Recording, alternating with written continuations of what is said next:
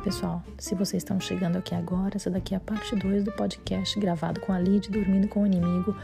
Um, se você ainda não escutou o podcast, volta lá no episódio 14 e escuta, porque senão não vai fazer sentido escutar esse aqui agora, tá bom? Então vamos lá.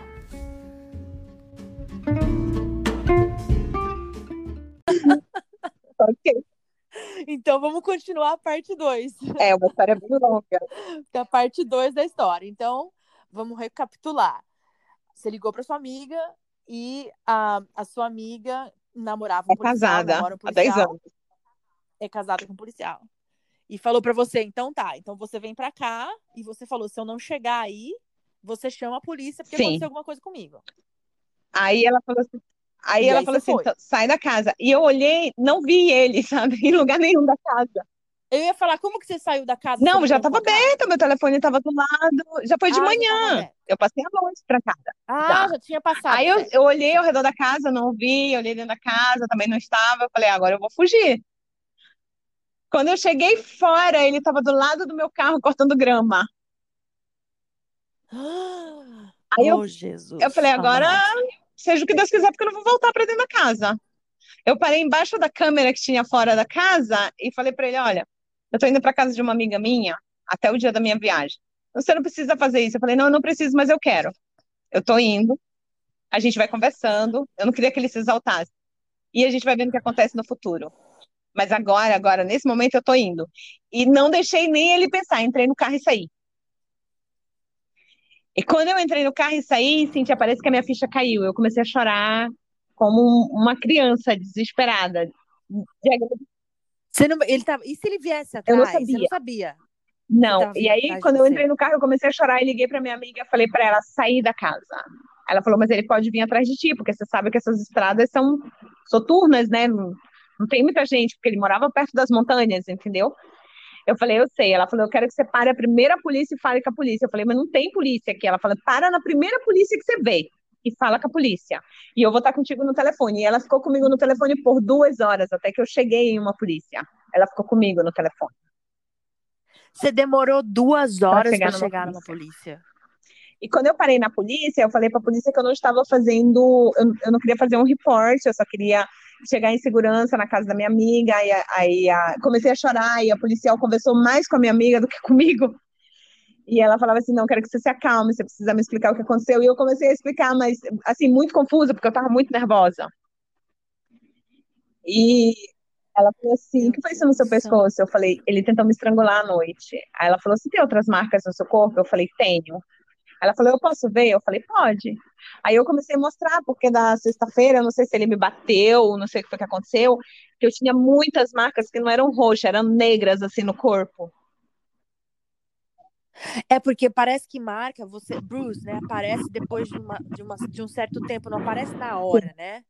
Na hora fica meio vermelho, depois vai virando roxo, vai É. virando preto, Aí ela né? falou assim, eu posso tirar umas fotos das marcas que você tem no seu corpo? Ela, muito assim. Eu falei, pode, mas é necessário? Ela falou assim, é para sua própria proteção, ela me disse.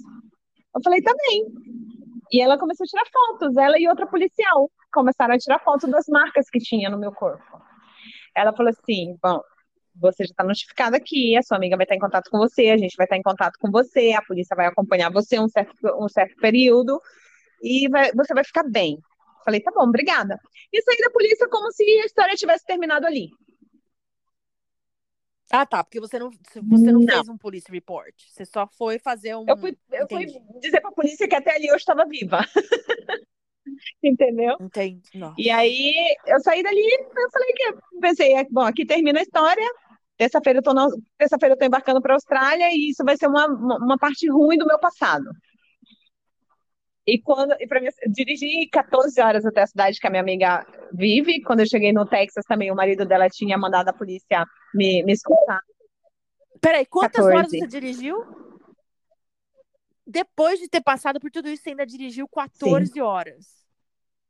Eu dirigi do Colorado para o Texas. Ok. Chegou na sua amiga. Cheguei na minha amiga às 5 e meia da manhã.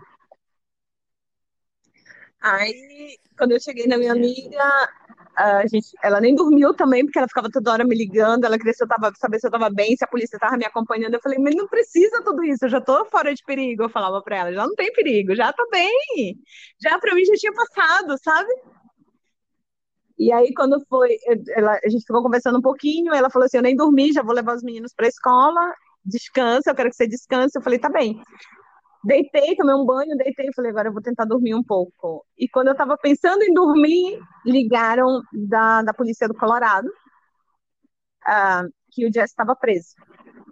E eu: Como assim? Então, a gente precisa falar com você.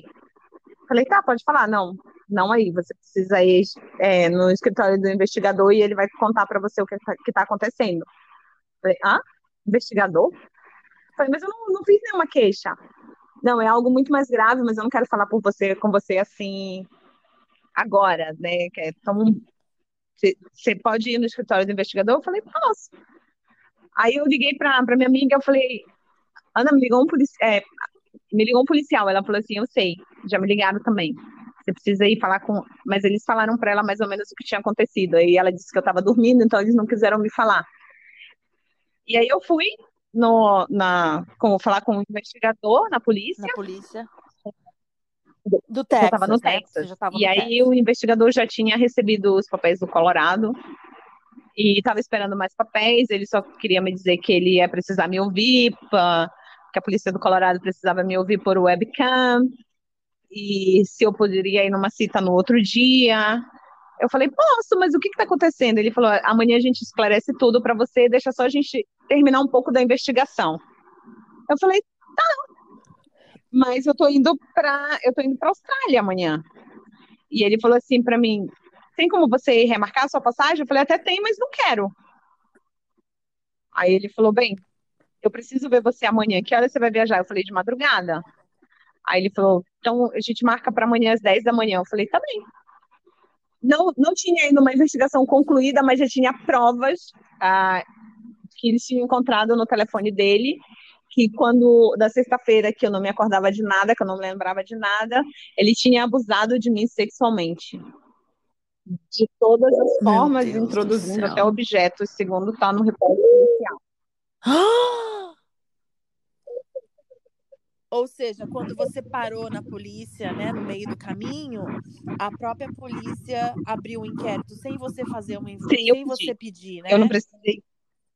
Eu acho que deve ter, deve ter alguma lei que diz que eles podem fazer isso. Na né? realidade, né? quando a polícia suspeita de violência doméstica, a vítima nem precisa falar, né? Se a polícia tem alguma prova da violência doméstica, eles mesmo começam o caso do Estado contra o, o agressor. Estado, né?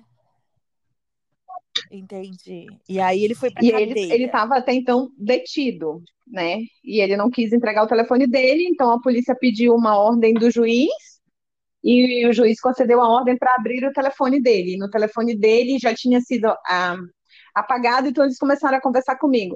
E no dia tal, o que, que aconteceu? Eu falava isso, isso, isso. Aí ele falava assim, mas ele falou isso, isso, totalmente diferente. Eu falei, não, mas eu tenho a mensagem que prova. E quando eu comecei a falar que eu tinha as mensagens, eles começaram a ligar que ele tinha apagado muita coisa do telefone porque não existia as mensagens no telefone dele. Então ele apagou uhum. bastante coisa. Muita coisa. Inclusive os vídeos do abuso. Mas eles falaram, eu acho que com o provedor dele, conseguiram recuperar tudo isso. Então eles tinham um caso não de violência doméstica, não só de violência doméstica, também de abuso sexual, em, em, segundo, em primeiro e em segundo grau. Jesus. Porém, está inconsciente e sem, sem defesa. Não podia me defender. Então, naquele dia que ele te deu aquela, aquela bebida, que supostamente ele colocou alguma coisa na bebida, ele, ele, ele te violentou, te abusou, fez o que, que fez, o que tinha que fazer, você não lembrou de nada, acordou toda marcada. Exatamente. E por sorte, vamos dizer sorte, né? Você parou na polícia porque você estava nervosa e a polícia mesmo na realidade, abriu eu um inquérito na polícia porque ele, minha amiga né? insistia muito que eu fosse na polícia.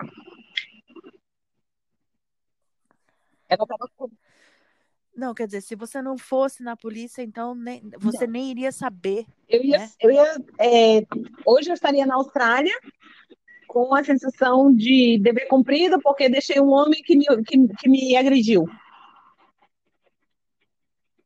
Saí de uma relação. Tá, mas a história não, Não. acabou aí. Aí, então, peraí. Aí o policial falou pra você, então, que, que, que, o Estado tinha um caso e que você, então, é, deveria... Não, aí deveria começou não, toda né? aquela, É, começou toda aquela parte ficar- de investigação, de exames, de tomar o coquetel para quem é abusada, de passar, de falar com psicólogo, de hospital. Aí começou toda a parte dos, exa- dos exames, né? Veio uma um médico forense, uma enfermeira forense também, e começaram a fazer exames de sangue, tiraram fotos, até, até de dentro do meu útero tem foto. Tá, e aí, paralelo a isso, então, você com visto de o quê? De turista? Sim. Você estava com visto de turista. Você, paralelo a isso, com visto de turista, tá bom. Agora vão processar o cara e o que, que acontece com você? Hum. Não, você eles- não pode ir embora para Austrália. Eles me ligaram e, falaram para mim que eles tinham um processo, um caso muito forte contra o Jess, mas que é, se eu é, concordaria em ficar para ir à corte, eu queria ir para a corte. Eu falei para ele que eu podia ir, mas eu ia voltar para a Austrália e vinha para a corte. Aí ele falou para mim, olha, você pode fazer isso, é um direito seu, é seu livre-arbítrio, né? Seu direito de ir. Mas se você for, eu não tenho um caso tão forte. Eu vou, porque eu não tenho a minha vítima. A vítima não vai estar aqui. Eu falei, tá, mas mesmo assim, a minha passagem já está comprada. E ele falou, bem, você pode pensar durante três dias. Eu vou dar um tempo para você pensar, para você digerir tudo isso. Eu sei que não está sendo fácil para você. É, mas se você concordar em ficar, você tem direito a um, a um visto que é de proteção de vítima. E a gente vai fazer isso para você. Você só precisa procurar um advogado, porque eu não sei como preencher esses papéis. E a gente assina para você. Eu falei, tá bom. Que seria, a gente tá falando É o do visto, visto a gente tá falando, é o visto É U, o né? 918. Entendi. E aí eu Certo. Que na verdade o que, que acontece? É o visto de proteção de vítima e também por você estar ajudando a Isso. Quando prender um você, criminal. quando você né? aceita ir Um à corte, quando você colabora com o Estado é, para depor em um crime, é, como vítima de um crime, é, você entra nesse, nesse visto, né? Ou seja, mesmo, mesmo nem querendo card, mesmo nem querendo isso, automaticamente eles já te colocam nesse visto porque você É, está Se ajudando você o concorda país, né? em, em- botar um, um criminoso na cadeia, automaticamente eles te dão esse visto. Me- Como no meu caso, eu só queria voltar para a Austrália. E eu falava para ele, eu não quero ficar legal aqui. Ele falava, não, mas você não vai ficar legal, você tem direito ao visto tal. Eu nem sabia. Sim, muita gente não sabe, né? Muita gente não sabe de muita coisa. E muita gente também não sabe da outra parte que a gente conversou, né? É. Que eu queria que você falasse. Que quando você tem esse visto U, você tem o direito, né? De ter como se fosse assim uma, vamos, vamos pôr entre aspas, uma mesada por ano de 30 mil dólares para você poder usar em caso de necessidade. Se você precisar ir no médico, se você precisar pagar um aluguel, se você precisar despesa, né? Não, Não, é é uma, uma ajuda não é uma cash, ajuda em não é dinheiro, ajuda em mas eles te dinheiro. dão food stamp, eles é, pagam o seu aluguel. No meu caso, eles perguntaram se eu queria ir para um hostel. Eu falei, não, eu nunca vivi assim, eu não vou. Eu não vou para um hostel. E ele falou: Não, não, a É. gente entende você. Eu falei: Olha, eu vou falar uma coisa para você. Eu já fui espancada, já fui estrangulada, já fui violentada. Só falta vocês me colocarem no hostel. Eu não quero isso. Aí foi quando eles me falaram desse direito que a vítima tem, que são 30 mil dó- mil dólares anual, que te ajuda financeiramente no aluguel, comida, é, se você precisar mudar. Se, por exemplo, eu vou no médico e vem uma fatura do hospital, porque eu não tenho um plano de saúde. É, eles, eu mando a fatura para eles e eles pagam isso. A última mudança que eu fiz, é, eles pagaram até o caminhão de mudança que veio buscar minhas coisas. Entendi. E essa é uma ajuda federal, né? Não é só porque você estava no Texas ou porque você estava no Colorado. É uma ajuda, são, é é uma ajuda federal que vem do governo dos Estados Unidos federal e não importa É, o estado que você É uma tá, né? ajuda, é, não importa o estado que você está, é, é um, Victim compensation. É, porque tem gente que deve estar escutando esse podcast, que deve estar em outro estado, que deve estar aqui em Nova York, ou, aí, ou mesmo aí onde você está, né? E é importante para as pessoas escutarem que não importa o estado que você está, a ajuda é federal. Então Isso é, é- é é, o isso mesmo tipo de ajuda. E vem cá, Lid, mas vem cá. Então tá, vamos voltar aqui uma coisa que eu tô curiosa. A gente tá falando agora de dois processos, um criminal Uhum. contra o seu ex-namorado e um de imigração. E, e o advogado, quem te ajudou a fazer tudo isso? Como é a minha amiga foi? me deu Quem o te telefone de uma conseguiu? advogada, por sinal muito boa, uma brasileira, não é aquela que está interessada só no dinheiro. É, Inclusive, o que ela me cobrou, eu até achei que era piada. Então, mas aí o que ela cobrou entra nos Se 30 você não tiver, pode sim. te ajudar, correto? Ah, então. Então, quer dizer, tec- tecnicamente, você também não precisa ter dinheiro para procurar um advogado, porque tá nessa Sim, allowance eu posso dizer para tá eles, olha, eu preciso ajudando, pagar né? um advogado para fazer o meu, para preencher os papéis do Visa para que vocês precisam assinar, mas eu agora não disponho desse dinheiro, que não foi o meu caso, entendeu? É, e aí é, eles, a advogada faz todo o processo e manda o, o- a cobrança para eles, né? Eles não te dão dinheiro, mas você gasta até 30 mil com tudo que você precisa. Nossa, isso é muito interessante saber, porque é, é esse negócio de, de violência, e escutando a sua história, por isso que eu queria falar com você, porque assim, você não é uma pessoa que não tem estudo, dá pra perceber que conversando com você, você, você é uma pessoa assim, quer dizer, acontece com qualquer um, né? Violência doméstica não tem assim, ah, porque só acontece com fulano, porque fulano não viu, não é isso. Não é. Você vê, você falando do seu namorado, era um cara que tinha um emprego bom, era um cara de família, era um cara que te, te te- era, era um é, garanteador, te tratava bem, e de repente se tornou um monstro, É, não- entendeu? Então, quantas pessoas estão vivendo essa situação agora e, e, e não podem sair, ou porque não tem para onde ir, ou porque não tem para quem ligar? Porque veja bem, você tinha uma amiga. E quem não tem Então, se você não tem uma o amiga, o né? governo, eh, se você procurar, se você for atrás dos seus direitos, se você tiver coragem para sair, o governo te ajuda. Eu tenho apoio psicológico, eh, eu tenho um counselor que me liga duas vezes na semana. Eh, se eu precisar de dinheiro, que até agora eu não precisei, eh, da última vez eles pagaram o caminhão que veio buscar minha mudança e o apartamento, porque foi uma mudança involuntária, eu não queria mudar. Mas eles falaram que eu tinha que mudar, eu falei, então dessa vez vocês pagam. Ah, é, porque às vezes tem Sim, leasing que como você tem que meu primeiro quebrar, apartamento, eu quebrei contrato o que você tem que contrato, quebrar. entrei em contato com eles, eles ligaram para a administradora do meu apartamento, porque ia para a corte, e quando chegou lá, não, ela está mudando para proteger a sua vida, então não existe, essa multa não existe. E aí nem eles precisaram pagar, porque o juiz entendeu que a multa não existia, porque eu estava protegendo a minha vida na mudança, era autoproteção. Então, assim, as pessoas que ficam, que acham que não tem direito, estão enganadas. Tem direito, tem ajuda. É só, é só, é só o querer sair também, né? Porque parece que, que nem você estava falando, parece que você não quer acreditar que aquela pessoa é um monstro, né? Gera sempre um- um- uma coisa na cabeça, fala assim, poxa vida, será que é? Será que eu fui idiota a ponto de acreditar? Porque se você conta, você fala assim, ah, mas como que ela não viu, né? Como que ela ficou dois anos numa relação e não enxergou nada? Mas não tinha nada para enxergar até então, porque tava Eu acho que ele se certo. sentiu com poder quando eu pisei nos Estados Unidos para casar. Ele se sentiu com poder. Aí ele, acho que ele pensou, É, né? tipo assim, Agora, agora a presa agora tá na teia, aqui, sabe? né? Agora eu tenho ela aqui. Nossa senhora. E que pé que tá o processo agora, Lídia? Assim, ele foi Ele foi preso e daí ele preso, foi solto, né? aí vai, vai ele pagou 100 liberdade, mil a ele primeira a vez, fiança. aí ele me procurou, foi quando ele teve que mudar.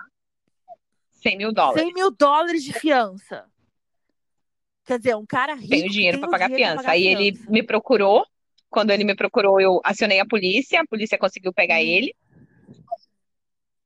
Eu tenho uma ordem de Ah, proteção, você ele não pode falar comigo, nem com nenhum dos meus amigos, nem com ninguém da minha família, nem contato por telefone, nem por rede social, nem mandar um recado para mim, ele não pode. Aí ele foi preso E novamente, aí ele foi preso e da segunda vez que ele foi preso, eles colocaram mais 100 mil e mais 35 mil.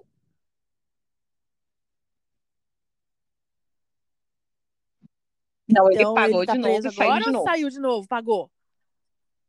Uhum. E te procurou de novo? Meu Deus do céu, realmente é louco. Eu tive que mudar de novo. teve que mudar de novo. Então, quanto. A gente tá falando de um período. Um ano e de- três- desde tá abril do ano passado. já? E você vai. E agora com a pandemia, então, você vai ter que A minha corte estava marcada para o né? dia 17 13 de julho, mas a advogada dele pediu mais tempo para elaborar a defesa dele, que ela disse que não teve tempo suficiente, esse mais de um ano ela não teve tempo suficiente. Então ela pediu mais tempo e a corte foi adiada novamente. Não. Não teve tempo suficiente. Eu fui informada Meu que isso Deus pode se arrastar. Agora, o que, por que anos. falar? Ah, pode, porque, né, é para isso que paga, a gente paga advogado, né? Tanto para defender o Mas criminoso eu também quanto para defender o inocente. Então, assim, eu também fui. tecnicamente falando, se ela for uma boa advogada dele, né, ela vai, É, ela mas vai às vezes a vítima fala assim: ah, mas eu vou né? denunciar ele e isso vai, vai, vai correr por anos e no final não vai acontecer nada. Mas eu também fui informada que a partir, a partir do momento que essa.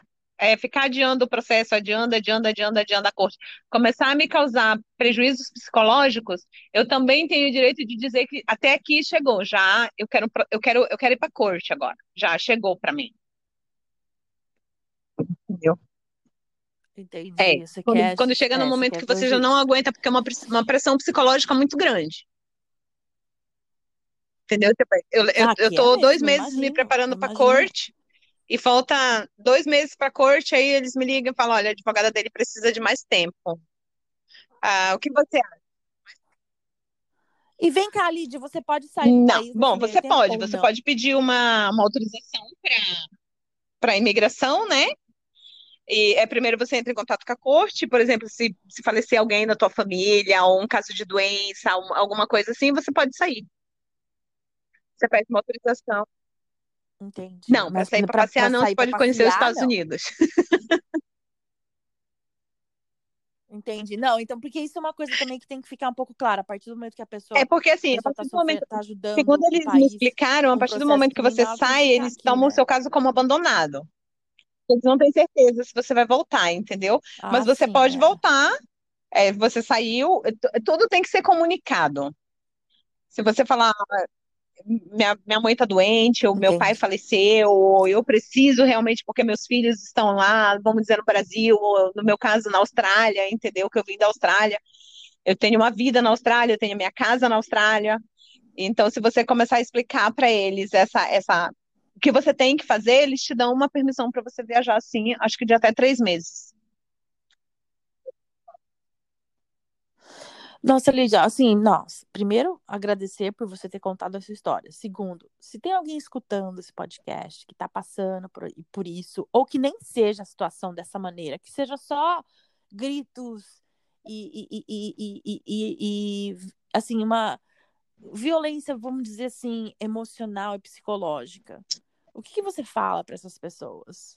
Porque também não deve ter sido, sido fácil você, né, cair a ficha de que o cara que você amava hoje é um, é um agressor, né? É um, é um, é um cometeu Uhum. uma ofensa sexual contra você, Olha, entendeu? Eu acho que o primeiro passo é a pessoa perceber os sinais da, da, da violência, seja ela física, seja ela psicológica, seja ela sexual, não deixar que isso se prolongue. Não ficar em uma situação de risco, porque é uma situação de risco, ah, por pensar que não tem direitos, ou por pensar que vai ser deportada, ou por pensar, como ele me dizia, que eu não era americana, que eu ia ser presa. Não existe isso. Ah, o sistema, o sistema judiciário aqui, ele é muito justo. E quando você procura ajuda, você recebe ajuda. Então você não precisa ficar numa situação dessa. Identifique os sinais, tome uma decisão de se proteger, em primeiro lugar, e saber que você tem direitos. Mais do que você pensa, mais do que as pessoas dizem. É verdade. Ô, Lidy, se alguém quiser conversar com você a respeito, a pessoa pode te procurar. Você acha melhor a pessoa me ligar? O que que você... Porque eu acho que às vezes as pessoas têm, têm vergonha. E talvez Ainda tô falando com né? você, que você já passou por isso, as pessoas se sintam mais confortáveis de falar, porque, né, é, fica assim, ah, ela vai me entender. É, outra pessoa Sim. talvez não entenderia, né, porque nunca passou por isso. Como que as pessoas fazem Não, achar? eu não tenho não problema nenhum em ser achada? achada as, as mulheres que estão em, nessa situação ou que identificarem uma, uma situação de risco, se quiser me procurar, se quiser saber o, o passo a passo, o, o processo, uma orientação. Inclusive, eu estou fazendo um trabalho voluntário com mulheres que foram abusadas aqui onde eu estou, tá? Então, se quiserem me procurar, eh, eu posso deixar meu número de telefone, a pessoa pode me ligar ou me procurar no Facebook, Lidiane David. E Pode É, deixar o seu 432 telefone, Lid, qual que é? 582 5692. Porque eu acho legal você poder contribuir, mesmo que seja por telefone, conversar com alguém, porque às vezes a pessoa Sim, quer um, e um também luz no existe um hotline, ah, se as pessoas não têm coragem de denunciar o agressor como, como eu fiz, como eu fui, na- na- depois fui com os investigadores, com a polícia, com tudo. Também tem o hotline que você pode falar, é, que você pode pedir ajuda. É, tenho, deixa eu só Você pegar o aqui. número? É o é 1-800 799 7233. 1-800 787 3224 em espanhol. Mas se você precisar de ajuda em português, eles também procuram um tradutor para você. É o National Domestic National Domestic Violence Hotline. Então, qualquer você fala o estado Ah, e que daí você você tá, fala o estado que e você aí tá, eles né? vão te dizer exatamente todos os passos que você tem que, que seguir para você sair dessa situação, mas não fiquem. É, então, vale lembrar também que aqui no estado de Nova York tem várias entidades que ajudam as mulheres. Tem uma, inclusive, aqui perto da minha casa, em White Plains, que chama My Sister's Place. E eles fornecem todo esse tipo de ajuda com advogado, com visto, e também falam espanhol. Então, quer dizer, é, sozinho a pessoa não tá.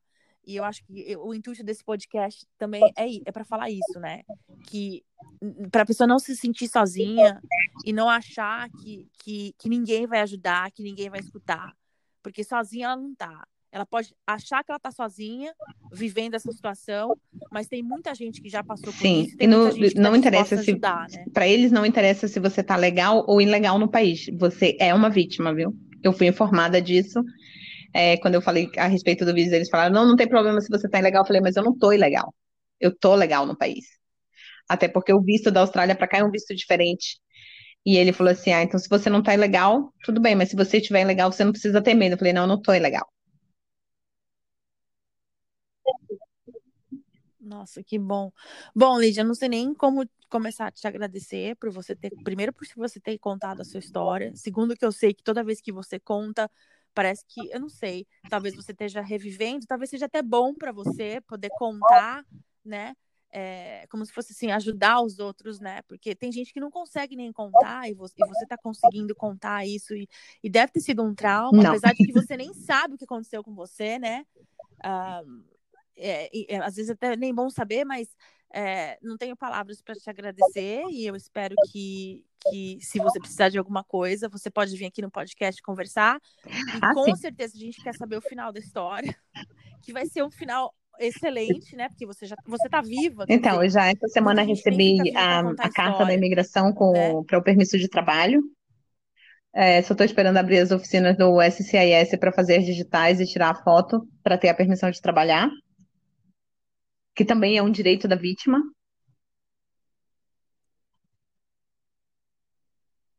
Ah, sim, né? Eles, eles querem que você fique no país. Sim, sim. Então, é, é, é, foi o que a gente estava falando, né? Paralelo Sim. ao processo criminal, existe o processo imigratório, né?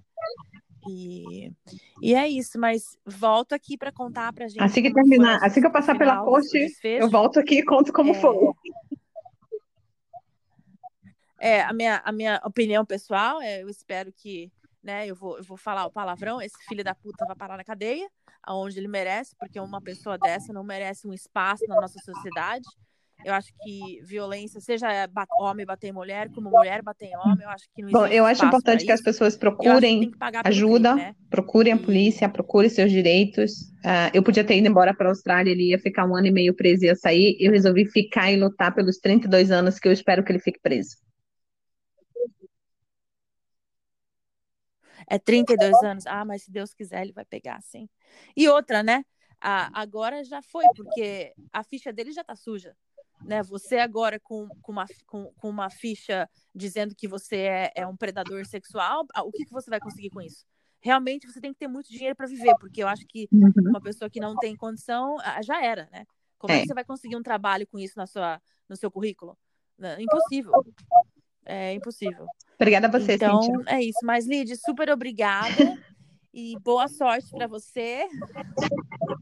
E vamos falando que vai ter. Com vai certeza. Ter Eu ligo para você e te aviso. Beijo. Tchau. Um beijo. Se cuida aí.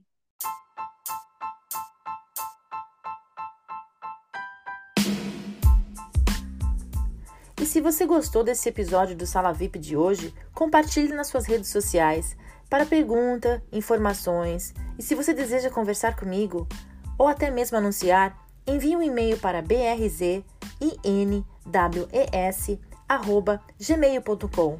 Ah, e não se esqueça de seguir a nossa página no Facebook, Brasilians in. Até mais!